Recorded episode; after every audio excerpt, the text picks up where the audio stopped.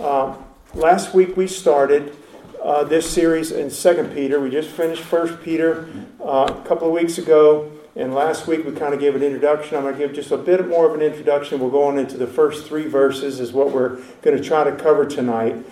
I, I think it's exciting. You know, I was, I was when I was studying and preparing this week for this sermon that you know, I was thinking, I wonder if I wonder if people are kind of sick of how slow we go or anything like that because we kind of putt through it. But but at the same time, I think it's exciting because when I when we finish this epistle, for example, I don't feel like okay, we just check check another one off. We knock that one out because as we go through it, like we're going to do tonight, we're studying doctrine too. Like we might read a few verses, and we're going to talk about the righteousness of God by faith.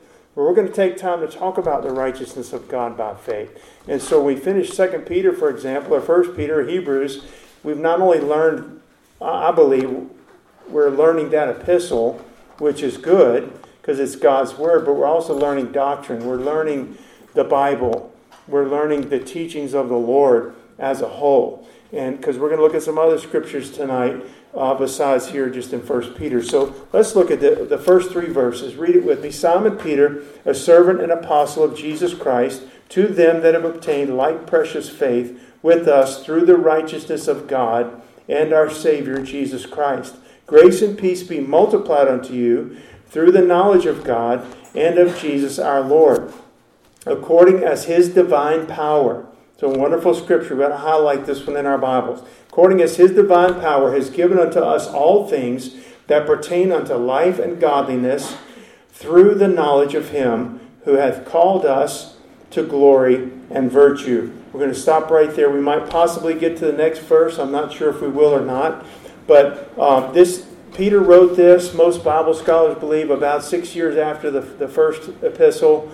It's written to the same audience. We looked at that last week because, you know, if you look in, in chapter 3, verse 1, the second epistle, beloved, I now write unto you, in both which I stir up your pure minds in way of remembrance. He's writing to other believers. They've been scattered abroad. The places where they lived were named in the first epistle, in the first couple of verses. So we're not going to uh, go back over that. But it's the same audience. And this was actually the last epistle that Peter wrote before he was martyred for the Lord.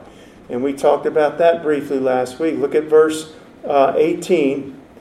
I'm sorry, uh, 13 and 14. Yea, I think it meet, chapter 1, 13, as long as I am in this tabernacle to stir you up by putting you in remembrance knowing that shortly I must put off this my tabernacle, even as our Lord Jesus Christ has showed me. So we talked about that. At the end of the Gospel of John, the Lord had spoken to Peter many years before this was written about signifying what kind of death Peter would glorify the Lord through. The Lord Jesus can be glorified through our lives, and he can be glorified through our deaths when we keep our eyes on him. We die in the faith. Amen and uh, not falling away or going off into a bunch of sin, but dying in the faith and, and in a way that honors the Lord. And the Lord chooses that. We don't choose that, by the way. So let's just real quickly, the, the theme, so to speak, I guess there's more than one theme, but he's what Peter is doing and the Lord's doing through Peter in this epistle is trying to encourage the, the Christian brothers and sisters. And there's a real warning. It's, it seems a little more uh, serious, a little more sober, even than the first one. And the first one talked a lot about trials, right? Trials of your faith being much more precious than gold, which perishes, right? Um, but this one is talking about a coming apostasy, a coming uh, deception, a coming falling away.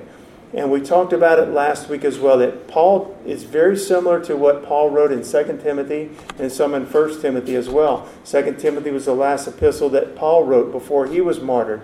And he, they were getting real serious about it. Uh, it's all serious, but, but God was evidently showing them that in the last days perilous times shall come. That's what Paul wrote. Men shall be lovers of their own selves. And he gives a description of that. He says in the last days that men um, will give heed to seducing spirits and doctrines of devils, you know, and depart from the faith by doing that. He says to, to Timothy in the very last chapter that he wrote, I'm talking about Paul in 2 Timothy, he says, Preach the word.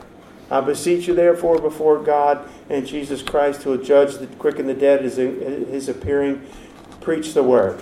the time will come where they will not endure sound doctrine. Can you, in your walk with the Lord, and just your experiences as a Christian in America today, in the world today, could you see how that's possible? Could you? It doesn't seem foreign or strange to me to say that a time will come when they will, will not endure sound doctrine. I think we're seeing it. It's not, it's not a blanket condemnation of every person because God is always, I'm talking about in every era, every era when it looks like there wasn't two Christians on the planet, God always had at least, you know, He had a handful. He's had a, a remnant church and a faithful church. And so, but you can see it as a whole, as a pattern. What's happened to Christianity? That's why Jesus said in Luke, I believe, uh, 18, where he says, Nevertheless, when the Son of Man comes, will he find faith on the earth? Well, it sounds like a crazy question. People are getting saved. Look at the day of Pentecost 3,000 saved. A few days later at the temple, 5,000 saved. You might have thought, what's Jesus talking about? Will he find faith on the earth? Those were genuine conversions, genuine healings, and miracles taking place. But he's given a description that the hearts of men are going to wax cold. And, and the love of many is going to wax cold and they're not going to endure sound doctrine. And they'll turn their ears from the truth. That's a choice. And they'll be turned unto fables. That would be something false. It could be in the name of Jesus. Could be uh, still bound up in a leather Bible. And yet, what's being brought forth is not the rightly divided truth of the Word of God. And so, Peter is warning the people of this. And he's also given an, an, admonition, sort of a description. We're going to look at the description of these false teachers. I said that primarily Paul focused more on the the uh, the people like you and me, or just multitudes of people, what they're listening to and wanting and desiring, for the most part. But Peter's focusing on those teachers, what they're saying, what they're like, what's their characteristic, their nature, their heart towards God or not towards God, that kind of thing. So we'll be getting in some really interesting things. It's, this epistle is only three chapters, but he wraps it up in such a wonderful way by talking about the day of the Lord will come as a thief in the night.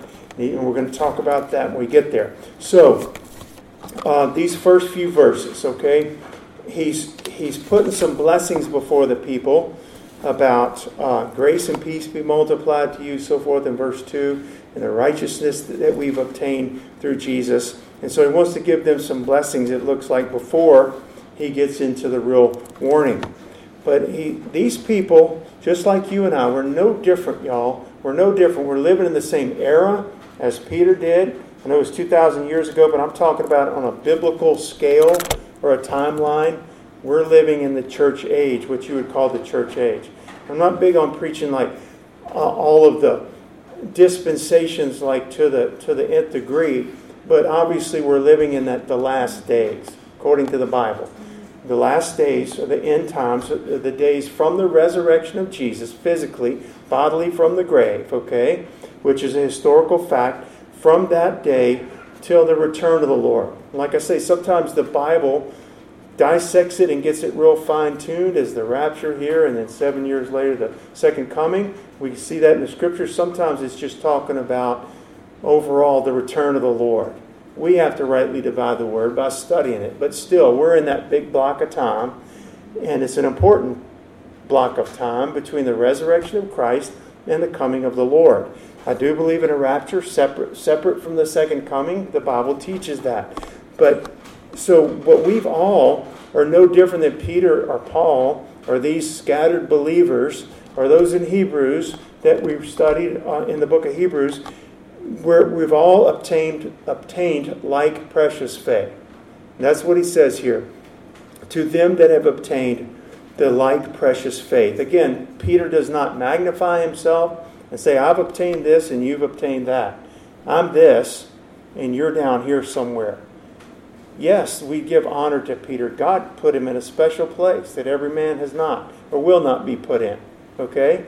We understand that, but as far as his salvation, he had to get saved by the same blood of Jesus that we did, the same Savior, the same grace of God, same faith and saving faith and repentance and so forth. And uh, that's what he's talking about here. So let's talk about this for a moment. The righteousness of God, which comes through faith the righteousness of God which comes through faith. I want to look at a couple of uh, of scriptures. If you have your Bibles, you can turn there. I'm going to go kind of quickly just for time's sake. But turn to Romans chapter 3. Lord willing, one day, I don't know if it'll be in Sunday school or Wednesday night or sometime, we're going to study Romans. No telling how long that will take us, amen. But we're going to study the 16 chapters of Romans. And uh, let's look at Romans 3 22. Even the righteousness of God, which is by faith of Jesus Christ, unto all and upon all them that believe for there is no difference. There's no difference between Jew or Gentile, is what he's saying here. Uh, and he goes on to say, All have sinned and come short of the glory of God. There's none righteous, no, not one. It's that passage. But he's saying here, the righteousness of God, which is by faith. There are different types of righteousness, but there's only righteousness, but there's only one that's really worth anything, so to speak. There's only one that's going to fit a man for heaven. It's the righteousness that God requires which is his own righteousness, by the way. God requires that righteousness in men that he created in his image.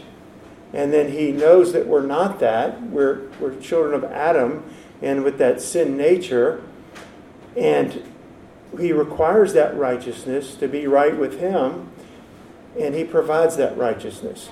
He doesn't make some compromise keep this in mind. Every time you think about the Lord or you're witnessing to someone or you're thinking about salvation or sin and sinners and how we're reconciled to God, the whole thing, it's amazing that God can be holy, which He is, and uncreated and perfect and self existent all by Himself. Doesn't need us, okay? He can create men in His image and then redeem sinful men unto Himself, all the while without compromising His standard at all. Holy, holy, holy. That's what the angels are singing right now, right? Around the throne of God, nonstop, day and night. They're singing. And the redeemed of the Lord. There's a song in the redeemed. They're going to be singing around the throne of God. Thou hast redeemed us by your own blood and made us kings and priests. I think Patricia was sharing that at the prayer meeting from Revelation 1 5 and 6. But he can do all of that with a filthy, no good sinner, okay, and not compromise. He doesn't have to say, well, I'm going to bend the rules a little bit. Let's let him in. Don't men do that? Don't we do that? We lower we lower our standards. We just okay. Colleges aren't requiring this you know admission score anymore. And I'm just giving that for an example. We, we lower our standards. We lower our standards. What's decent behavior among people, or what you can expect from American citizen these days? You know, it's lower standard than what you would have expected 20 years ago or 25 years ago somebody was hurt on the side of the road 25 years ago or something, you would expect people to stop and help. Now you're not just so sure if they're going to stop and help. Our standards lower all across the board, and we call it normal.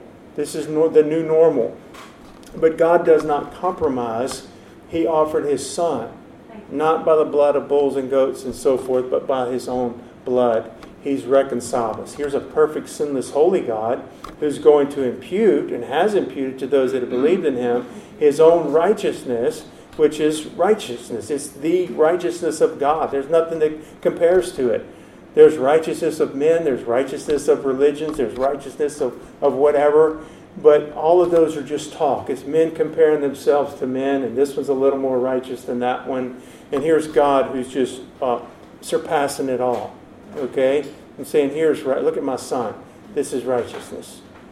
Here's the righteousness of God and he imputes it to every single man, woman, and child who truly puts that genuine saving faith in him. Okay? And that's what we just read. Even the righteousness of God, which is by the faith of Jesus Christ, upon and unto all and upon all them who what? That believe. Let's read uh, 24 and 25. Romans 3 24 and 25. Being justified freely by his grace through the redemption that is in Christ Jesus, whom God has set forth to be a propitiation through faith in his blood. Propitiation, we've said it before. If you want, what does that mean? It means an atoning victim. An atoning victim. It, he's in the place of a, of a lamb or a goat or a bull or something like this. It's actually God's own son. For to be a propitiation through faith in his blood, to declare his righteousness for the remission of sins that are past through the forbearance of God. to declare his righteousness. The Bible says that, that to declare, I say at this time, his righteousness, if you kept reading, that he might be just. Who's just? The Lord's just. Just means good, righteous. That he might be just and the justifier of him that believes in Jesus. That's an amazing thing. He is both just and he is the justifier. You couldn't say that of anybody else. I'm not a justifier. I've been given a ministry of reconciliation. I'm an ambassador for Christ, like you are. We can tell other, others about Jesus and, and pray for them, and, and we're his ambassadors on the earth, even with the Holy Ghost living inside of us. But we're pointing them to Jesus. The Holy Ghost is pointing them to Jesus. He is both just and the justifier of him that believes. You can't separate the faith from, from that. It's the faith, because everybody's not justified. It's those that believe, believe specifically in the Jesus of the Bible, historical Jesus, the prophesied Jesus that uh, Micah talked about and Isaiah talked about, and David in the Psalms and Isaiah, the one that came in fulfillment of the prophecies. And so it's just very exciting uh, to know this. And this is what Peter's talking about. This is what you can turn back to uh, to Second Peter, and it's also righteous of God. If you think about what's his character, what's his nature? It's righteous of God and right of God to justify and save men that put their complete trust in him. In other words, you put your complete faith in him, then he's not going to turn you away. He's going to do just what he said he's going to do to every single one. He that cometh to me, I will in no wise cast out. He's not going to turn them away. It doesn't matter. It's on their deathbed, if it's genuine, you know, or wherever. He's, he's going to do what he says he's going to do. And what we're doing by putting our faith in Jesus, what we have done by putting our faith in Jesus, is that we are uh, we're allowing Him to be our righteousness, and we're not saying make me better in the sense of help me to try to catch up to your righteousness somehow. We're by faith being robed in the righteousness of Christ. We're altogether undone okay? Altogether unprofitable, altogether uh, sinful by our nature. And he doesn't take Randy or, or Dee or Matthew or Peter and make us better.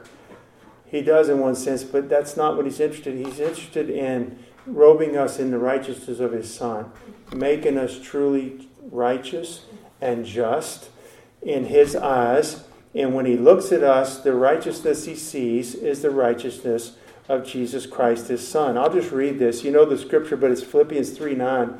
And Paul said, And be found in him, in Jesus, not having mine own righteousness, because he did have a righteousness. There was a righteousness to Paul's life before. Lost as a goose, didn't know the Lord. But there was a righteousness if you compared him to other men, okay?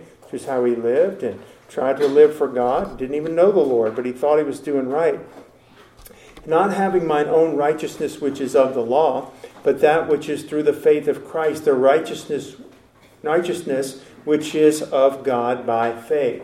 It's of God, that means it comes from the Lord, and it's by faith, that means I receive it by putting my trust in Him and my, my trust in Him alone.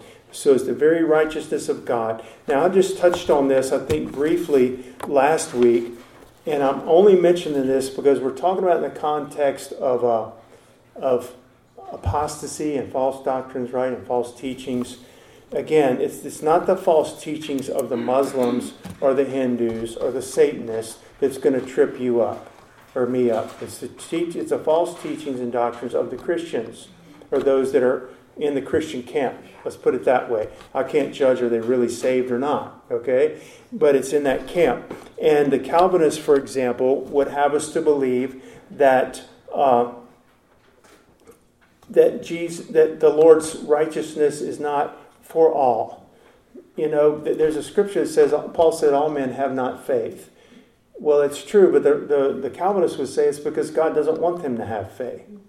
That's literally what they would say. Well, you know, the reason some men don't believe in Jesus and therefore go to hell is because God didn't want them to. He simply chose for them not to. I do, do not believe at all that that is the scripture rightly divided. They're the teaching on the Word of God or the heart of God. is, in fact, is the very opposite of the teaching of the Word of God. God desires that all men should be saved and come to the knowledge of the truth. That's what the Bible says, okay? And so uh, the reason that some don't have faith, if we want to know the biblical reason, because Paul did say all men don't have faith. Calvinists would say God never intended for them to. In fact, He chose for them not to, and they can't have faith, and they won't have faith because it was God's own choosing. That's not what the Bible teaches. But all don't have faith. Why don't they have faith? I believe it's because the Bible says faith comes by hearing and hearing by the Word of God. And when the Word of God is brought, they choose not to, to believe it, to heed it. Doesn't Jesus say, take heed how you hear? How you hear? In another scripture, he says, take heed what, take heed what you hear, because what we hear is important. But it's also take heed how you hear. He talks about the, the, the parable of the seed and the sower. I think it's in all four of the Gospels, uh, where he says that you know, their, all, their ears were dull of hearing. Isaiah prophesied of that generation that Jesus was going to be preaching to. And he said, he said, their ears are dull of hearing.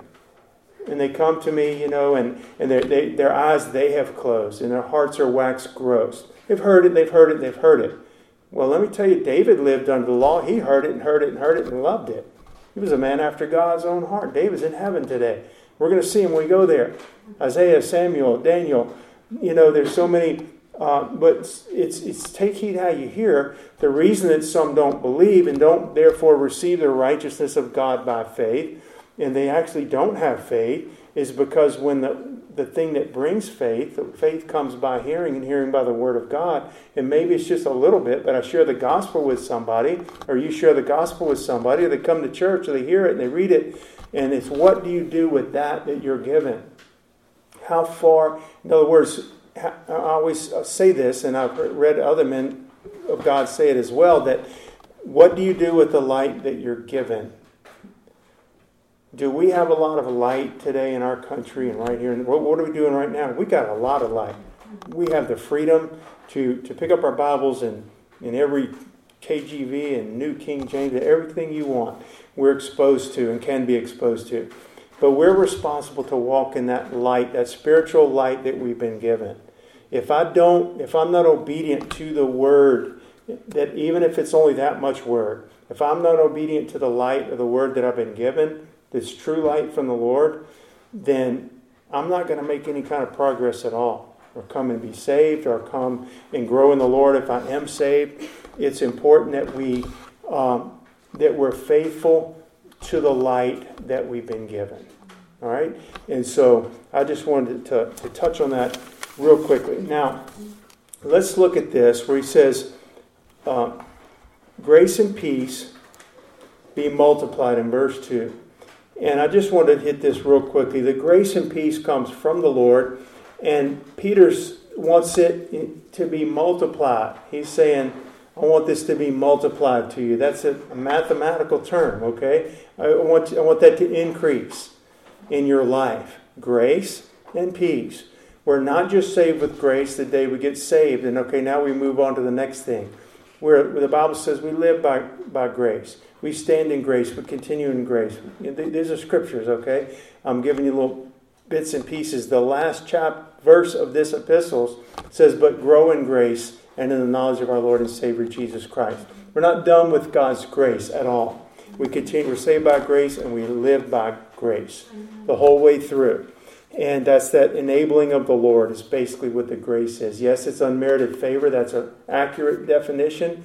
But it also speaks of an enabling, a supernatural enabling, of God's influence upon our lives. And so that is, that is a proper definition as well. So he's saying this is to be multiplied in your life. And look how he says how. The grace and peace be multiplied unto you through the knowledge of God and of Jesus our Lord. Remember last week I said in these three little chapters, the word knowledge in one form or another is mentioned 16 times. 16 times in three chapters. He's talking about knowledge, epignosis, and this means full acquaintance, to be uh, fully familiar with, fully acquainted with, uh, like fully disclosed, full discernment. It's not a partial knowledge like, you know, shook hands with some senator one day. Oh, I know him.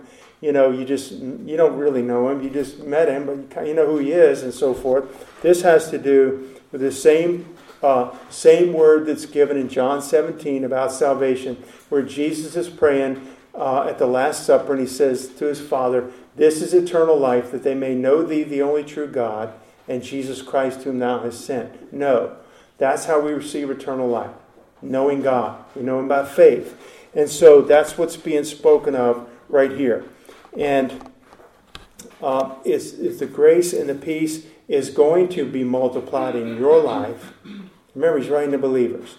So I'm speaking to believers tonight. Grace of the grace of God and the peace of God in your heart is going to be increased or multiplied as you grow in your knowledge of Jesus. They're not separate, they're together. Everything that we're going to be talking about, how do we discern the truth from an error? How can I tell that that teacher is a false teacher? All of it's going to come through our knowledge of the Lord. That's why I said last week, and I'm going to say it every week, and I'll just say it to our church in, as a whole in general that the answer to everything in these last days is going to be to press in, you personally, to press into the Lord more. Your church, amen, press into the Lord, but you personally pressing into the Lord. That's going to be the answer. Okay? That's it's not beyond that. It's not real secret. That's going to be it. That's going to come that's where our protection and everything is going to come from. And so let's keep reading. As according as his divine power. This is a, just a wonderful verse. According as his divine power has given unto us all things that pertain unto life and godliness through the knowledge of him, there's that word again, knowledge, of him that hath called us to glory and virtue. Divine simply means uh, theos, okay, that, that is that which belongs to the Godhead people throw around that word, oh, this, this, you know, whatever, this spaghetti is divine, you know, and we throw around that word for food or something like that. And actually, uh, the proper usage has to do that which pertains to the Godhead. That kind of limits it, doesn't it? This belongs to the Lord. According as His divine power, it's His power. And that word power there is the same word that we read uh, in Acts chapter 1, verse 8, you shall receive power. After that, the Holy Ghost has come upon you. And he talks about it. Um, that word power is dunamis. I know you've heard it before. We've talked about it. It means in, inherent power. And one of the interesting uh, descriptions of this word is power to reproduce itself. You know, anything else pretty much uh, it's the, whatever's produced is a little bit less, you know, a lot of times. Like, I know that in history, men have and inventors have tried to come up with some some kind of machine with perpetual motion that would, whether it's a clock or something, that would once you start it, it it'll never wind down, basically. But there's nothing. There might be things that are close or that last a long time in our sight, but there's nothing that would really perfectly reproduce itself continually. Okay? It does belong to the Lord, His divine power.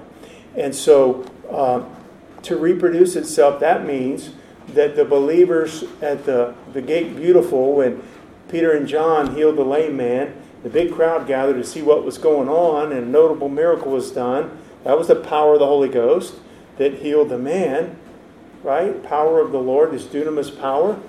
And then the crowd gathered and they preached the gospel. It is the power of God unto salvation. The gospel is. And 5,000 people got saved. And the life that was in them was the exact same life that was in Peter and John. It was no different. It wasn't a little bit, you know, the second degree, which is a little bit knocked off. And, you know, you make copies of something over and over million copies, or this copy, you, you compare it, after you made five million, then you compare it to the first one and say, wow, I didn't realize that it lost so much in the copying process. But it's not that way with a new life in Jesus, because it's a new life in Jesus. And it's the same Christ in us, the hope of glory. And he has not diminished at all. And so, according as his divine power has given unto us all things that pertain unto life and godliness through the knowledge of him who has called us to glory and virtue. That's the calling of God upon our lives. And I, I love this verse, and, and to me, one of the things that minister to my life from this verse is that it says He's given us, as past tense, right? To every believer, He's given us all things. It doesn't say some things, most things, the most important things. It says, according as His divine power, that's the Holy Ghost in us, all things that pertain unto life and godliness. And basically, that's saying a godly life. Okay? Have to, to live this life in Christ now. Here I'm this lost man. Somebody brings me the gospel, and I put genuine faith, and I believe it. And I'm still just this, you know, I know very little about the things of God and so forth, but I believed that gospel, and I believed it was for me, and I believed in Jesus with a genuine saving faith. There's a whole big life out there ahead of me, right? Get somebody that just prays to give their life to the Lord. That's why it's so important that those believers be discipled right away. I mean, right away. Not we'll see in you a year and hope you come to church, but uh, that they be discipled. So there's this big life ahead. It's new. It's all different than the life I had before, and and His divine power has given us all things that pertain to that life. What has He given? What would you uh, bundle up in that about all things? He's given us His Word. That pertains to it, right? In a big way. He's given us the Holy Spirit. Christ actually in us, the Holy Spirit of God. That's this dunamis power. He's given us uh, even angels to help us out. We don't think maybe a lot or talk a lot about angels, but they're angels are the ministering spirits of God. We not, might not even be aware of how they're helping us. He's given us a church. He, he's given us uh, so much that, that he, but He's given us all that we need. And when I think about this verse, I remind myself, you know what? Instead of complaining to God, I'm as a believer, okay? Maybe you've never done this. Complaining to God because I struggle in this area. You know, 10 years later, I'm still, I wish I was here and I'm here in some spiritual part of my life. Uh, but it's not that God has shortchanged us, so to speak. He didn't jip us. You ever been gypped by somebody? Bought something off an infomercial? Said, this is junk. You know? They gypped you. Uh, God didn't gyp us. He gave us everything, all things that pertain to life and godliness. Now, what is my responsibility in that? He's given me all those things. I need to be aware of what He's given me, and I need to use or avail myself to what He's given me. If He's given me His Word and I put it on the bookshelf and it stays there for the next six months, I can say I can't say, "Well, God, you didn't give me what I needed." I'm giving you my word. I told you, man shouldn't live by bread alone, but by every word that proceeds from the mouth of God.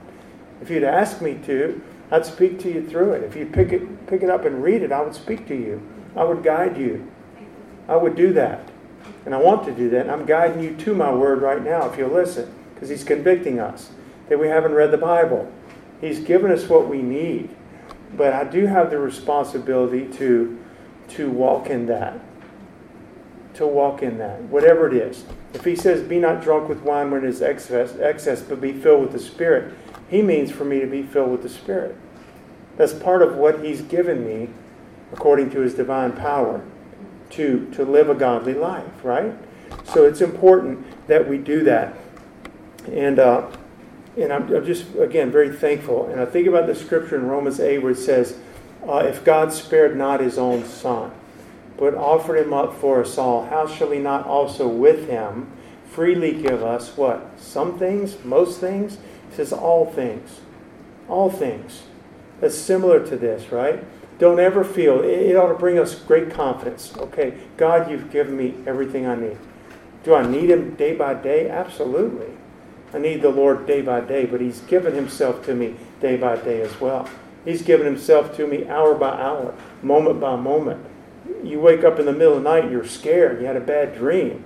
You know, you need Him right then. He's there for you right then. I need Him continually. There's never a time I don't need Him, but He's there for me all the time. He's given Himself to me.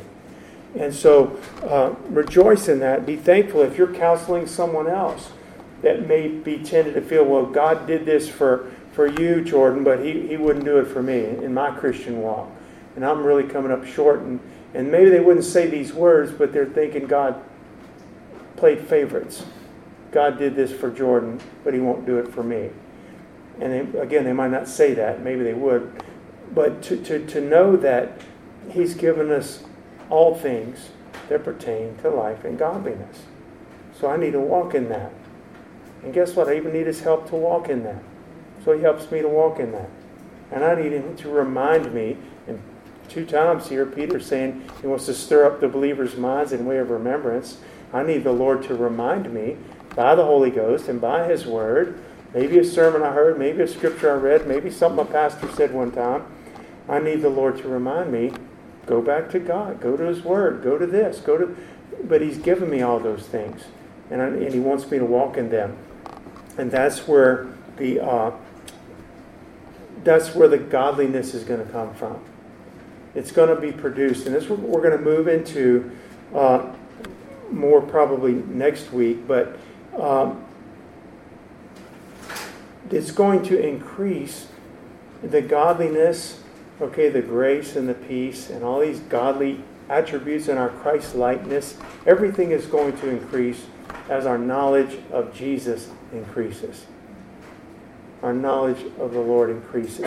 Again, don't separate the two, don't segregate the two, and say, I really want more peace. But to be honest with you, I don't want more of maybe some other attribute of God. you know, I'm not interested in more patience. I just want more peace so I can sleep at night. He's not going to be divided up in those little sections like that the peace of God and the grace of God and the godly virtues that we're about to study are going to come as our knowledge of God increases. Every believer has a measure of grace and peace and all, all of these godly attributes. We're going to study next week about growing in these things, adding to your faith virtue and, and to virtue knowledge and so forth. It's a real uh, wonderful passage, but I wanted to, uh, to close with this, okay? Peter talks a lot about our calling. He talks a lot about our calling in the Lord, and here he talks about how we're called to glory and virtue. I want to read this, and we're going to close with this tonight. It's a call to develop a strong Christian character. That's what we're about to move into. This passage, starting in verse 3, what we just read, should be of immense interest to every Christian because it tells how we can keep from falling in this life, talking about the apostasy and so forth, and how we can be assured of a triumphal entry into the next. First, we are assured that God has made full provision. That's the all things that He's given us. We can be sure that God has made full provision for us to have a life of holiness. You and I have no excuse to not be holy. A lost man is lost, and he's not holy.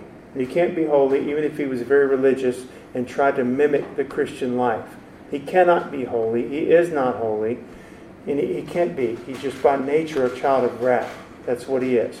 He can come to Christ freely and be saved freely by his grace. And then, then there's a call of holiness. As he who has called you is holy, so be ye holy in all manner of conversation. That's our lifestyle, our conduct, that's our day to day living. That's not just our standing in Christ, which is holy in Jesus. That's our daily behavior and conduct and growing in our Christ likeness and the fruit of the Spirit and how we interact with people and our, our in everything and our minds being renewed. It's all of that. So God has made full provision for us to be holy. That is, He didn't shortchange us, and well, He knows I get so tired of when believers make excuses of why we're not holy. Oh, you, you know, you're just a legalist. You just preach that all the time. It's all, it's all about grace, and you're just preaching the law and, and so forth. But no, it's not. I just quoted a New Testament scripture. As he which is called you is holy, so be ye holy. That's a New Testament scripture. He says right here that he's given us all things that pertain to life and godliness or godly life. So he wants us to live that way. I don't live that way apart from Christ. It's impossible. Even as a believer, if I try to somehow separate my life, my salvation, I'll put it on the shelf here, and my behavior in life, I'll try to do on my own over here. Can't do it. Okay? Cannot do it. It's going to happen as we grow in our knowledge of the Lord. And so, uh, don't make excuses for not being godly. I'm talking to myself. Don't make excuses for not being godly. Ask God to forgive you and ask Him to help you be godly. It's really not that, that difficult. He doesn't stop loving me when I sin or I fail to be godly. He doesn't no, no longer call me his child anymore because I sinned or I'm making slow progress in my, my holiness. Uh, he helps me. He's a very present help in trouble. But don't make excuses for it and say, well, it's the world we live in, or, well, you know, that's the old preacher's trying to put too much bondage on me, or whatever. It's, it's a call of God. Forget the preacher, just read the Bible. That's what he tells us to do. So, this provision is, is like this evidence of his power. his divine power has given us all things that pertain to life and godliness. I'm reading a few more paragraphs here. Just as his power saves us in the first, first place, so his power enables us to live holy lives from then on. Remember, I gave a little example. Here's a guy that just prayed, gave his life to Jesus, a big life ahead of him. The same Christ that saved me and the same power that regenerated me and, and gave, gave me this new birth and new life, that did happen at salvation. That same power, it's the power of the Lord, is going to also enable me to live the life. However long it is, however difficult it is, if I got a bunch of Christians around me or no other Christians around me, a wonderful church or the whole world's fallen away into apostasy, He's still giving me all that I need. The same power that saved me is the same power that will keep me, not only keep me by the skin of my teeth, but keep me in an overcoming life and keep me uh, pursuing on in this godliness. And so the order is this first the life, that's the salvation and the new life, then the godliness the life, and then the godliness. And you might see where some of the religious zealots might try to pursue the godliness, so to speak, first, hoping that will bring them to eternal life. And it's not going to ever work that way. Christ is the only way. The gospel is the power of God to save from the penalty of sin and from its power and from the damnation and from the defilement. The all things that pertain includes the work of Christ on the cross as our high priest. He's given us that, right? What does the Bible say in Hebrews? Right now, He's our advocate. Right now, He's our high priest. He's interceding, and we can go to Him all the time, but we don't go to Him all the time. We go to Him sometimes. And He's ever interceding, He ever lives to intercede, right? And, and that's part of the all things that He's given us. It would be uh, His priestly work as, as our mediator, it would be the ministry of the Holy Spirit, as I said, the Word of God. And the power to live a holy life comes through the knowledge of Him who called us. And the divine power is the source of His holiness. And to know Him is eternal life. And to pro- progress in knowing Him is going to be to progress in our holiness. Now, I'm just going to close with that. The better we know Him, the more we will become like Him. Peter said we've been called out of darkness into His marvelous light. Peter said we have been called to follow Christ in the pathway of suffering. That's First Peter. We have been called to return blessing instead of reviling. We've been called to eternal glory. And we have been called to glory and virtue. He talks a lot about our calling. And how am I going to get it? I'm called to do that. God's put it in my heart. We know it's what I'm called to do. You know, if somebody tried to say, you know, Reynold, live this way. I know you're a Christian, all that's fine, but do this over here, and it's something ungodly or different pathway. You could you could compromise, but you know that in your heart you have a conscience and a heart and a mind and a new that's been renewed, and you know that's not my calling. Even a good thing. What if I said, you know, Damien, uh, go over. Uh, I believe you should go be a, a missionary to India. But what if he's not called to do that? He knows in his heart the calling of God, or God will show him. If he doesn't know it yet, he will know it there's callings upon, of God upon our life, and one of those, He's called us to glory and virtue. So if I'm living a compromised life, and I know it's a compromised life, and I really have no desire or pursuit after holiness. I know that that's not my calling. I'm missing it. Get with the Lord. Let Him fire you up again, so to speak. Let Him refresh and renew that calling. And then call upon Him for the power to live it. And we're going to close with that. So, y'all, this uh, we're going to move into some really wonderful stuff. Starting in verse 4. I don't know if we'll get all the way through 11, but it's one thought from verses 4 through 11. And uh, I just encourage you, maybe read it, you know, read it before we meet next Wednesday night. Well, next Wednesday we're going to we'll have a prayer meeting, but um, read it before we meet, and uh, we're going to study that together. But can we just take a, a few moments to pray? And we're going to pray for Alberto and Dalen in a minute. But find a little place. I'm not going to rush you on this. Find your place to meet with the Lord.